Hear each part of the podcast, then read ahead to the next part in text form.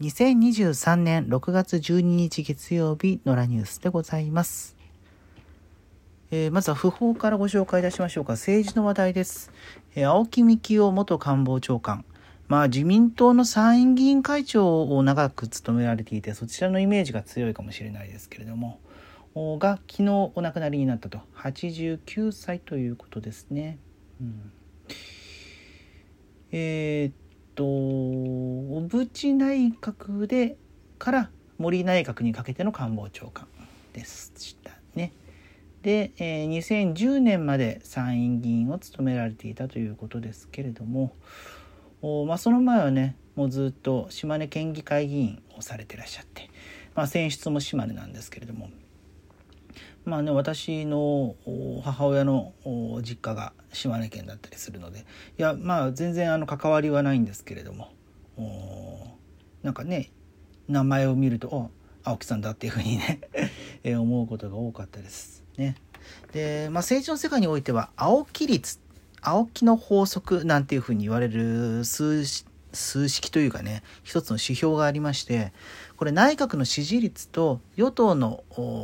まあ大体の場合第1党の政党支持率の合計が50%を切ったら内閣が退陣となるということを提唱していまして、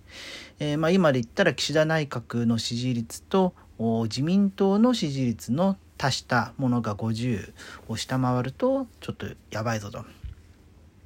ね。まあこれ今ウィキペディアを見ていると確たる根拠があるわけではないが正解ではよく知られた話でありっていう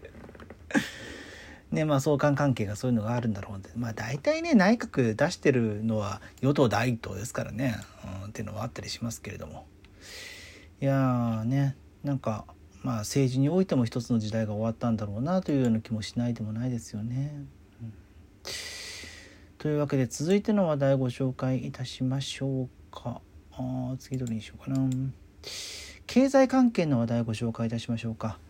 今日東京証券取引所バブル後最高値を一時更新したということでね。バブル後ですよ。ねえ。私が生まれた時はもうバブル経済にこうなんだ上がっていくタイミングでね、うん、23歳くらいの時にまあバブルが崩壊する形なんですけれども。だからもう三十数年、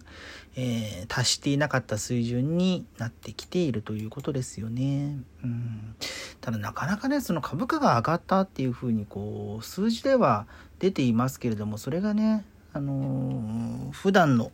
生活にどこまで影響が出ているかというとまあ私なんかは会社勤めじゃないので余計ですけれどもなかなかそのね、経済のところのどれくらいお金が落ちてきているかっていうのは恩恵があるかないかで言ったらまだないと思う人が多いんじゃないでしょうかねというのがあるのでこれがま早くですね、えー、いい方向になっていくことを目指すわけでございますね。うんえー、証券関連のお話をしながら、まあ、関係する話題をご紹介いたしましょうか。えー、ネット証券の LINE 証券がですね、えー、撤退するということが今日発表されました。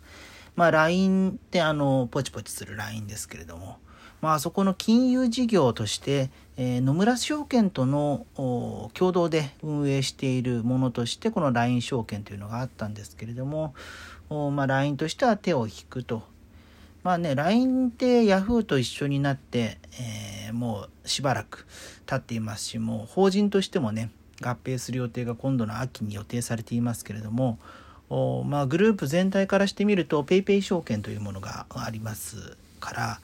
まあ、そことの差別化みたいなところでね、うん、ちょっと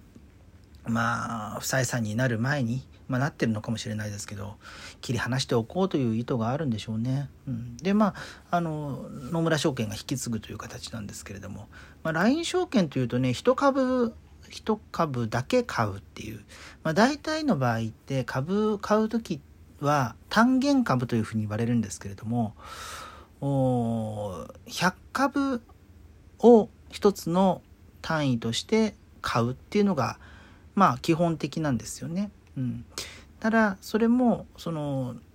単位単元未満株という形で、100株に満たない株でも、証券会社によっては、取引ができるようなものを用意していましてで特に LINE 証券はそれに結構特化した形のところだったなというイメージがありますね。うんまあ、俺1株取引というような感じの紹介をしていますけどもそういう商品名で売ってるんでしょうね。だからこの1株だけ買うっていうののバーゲンセールをね LINE 証券いろいろとやってたりしましたがまあねその単元未満株を扱う証券会社でいうと SBI 系列の SBI ネモネオモバイル証券というのがありましてそこもですね SBI 証券との経営統合が、まあ、だいぶ前に発表されていてうんやっぱりその1株だけ買うっていうだからなんでしょうねまとまった金額がなくても投資に参加できるみたいな感じの株式の参加の手法というものがなかなかそのお金として成り立たないという、まあその分ね、あの手数料も安くすることでハードルを下げるというサービスを行っていた企業が、で、まあ LINE 証券も、ネオモバイル証券もそうだったんですけども、なかなかそれは市場として受け入れられてなかったのかなっていうのことは、ちょっとこの2つがね、相次いでクローズするというところから感じたりしていますね。うんまあ私も一応 LINE 証券の口座自体は今株としては持ってないんですけど口座は持っているので場合によってはこの口座がうん野村証券の口座になるのかしら。でも野村証券っつうとねなんか手数料とか高いイメージがありますけどどうなんだろう。まああの情報を待っております。おそらくね公式で連絡が来るでしょうから。ということで、えー、今日ラストの話題こちらご紹介いたしましょうか。コロナ関連の話題。えー、これですね。今テレ朝ニュースの記事を見ていますが今日の午後の記事です。中国で新型コロナ再拡大。1日あたり36万人感染、えー、リード文ご紹介しますと中国政府は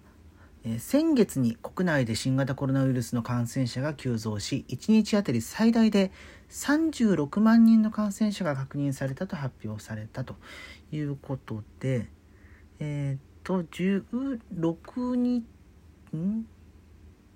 今月11日だから昨日中国政府側から発表された先月の情報ですね。先月の16日にうん36万人。1日あたり1万、18万3000人だった感染者が2倍になったということで、その後月末には29万4000人にまで減少しました。減少したんだ。はあ。まあ、ちょっとね、あの、これは中国だけに限らず、世界的にまた感染拡大っていうのは、うん、広がっていくでしょうし、最近ね、全然変異株の話とか出てないですけど、まだねオミクロンとかデルタとかその辺りで止まってるんでしょうかまたそこからね大きく変化することになったらうん何が起こるのかちょっとわからない部分もあったりしますよね。うん、まああの用心するに越したことがないというのが私の持論ですので、うん、これについてはね。なのでまあマスクは引き続きしようかな。と思っております。ということで、また次回です。